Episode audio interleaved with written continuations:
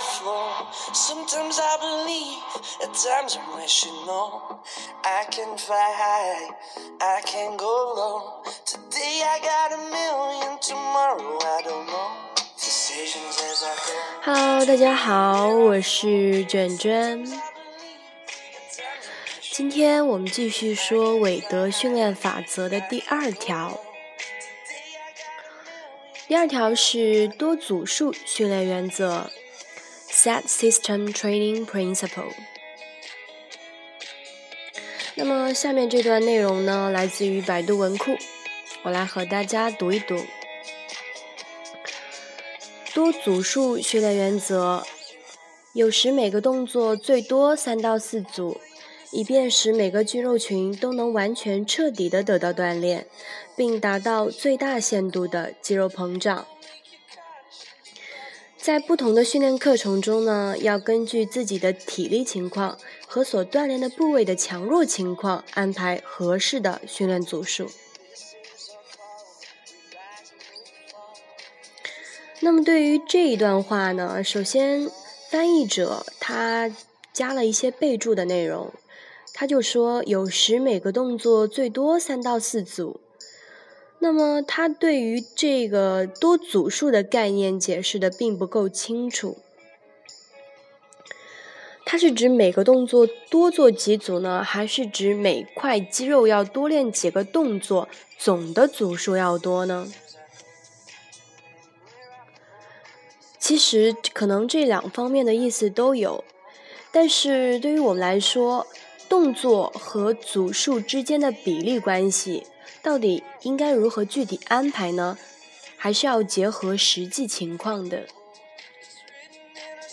首先，我们要明确一点，并不是每个动作的组数越多，对肌肉的刺激效果更好。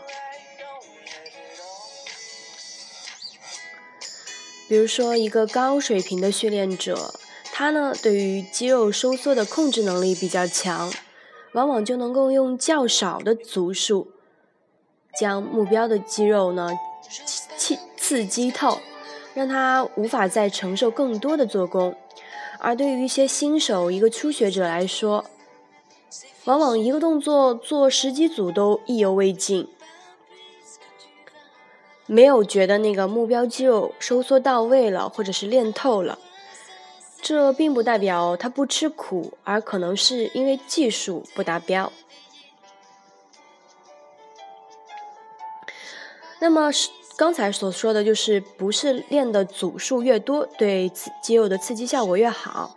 那么还有一点就是，并不是练的动作越多，对肌肉的刺激效果越好。新人往往喜欢参考高水平的训练者计划。把训练部位呢分得很细，用很多的动作、多角度的去刺激它，其实这并不是合适的。高手可以一次练八个动作，每个动作只做三组，因为他的技术水平高，三组呢就可以达到他想要的效果。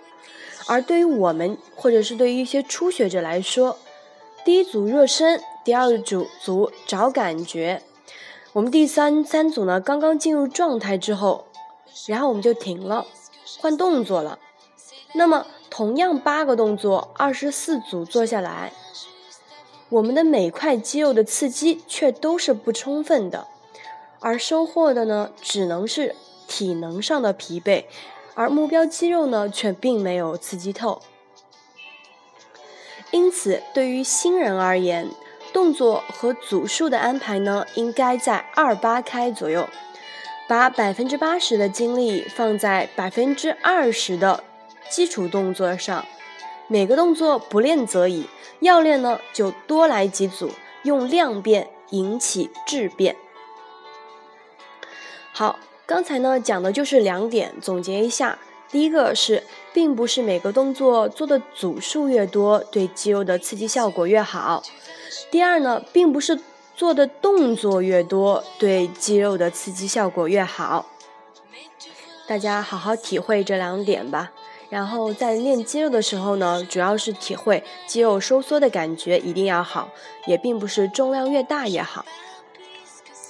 那好，今天就短短的说到这里，明天继续第三条，拜拜。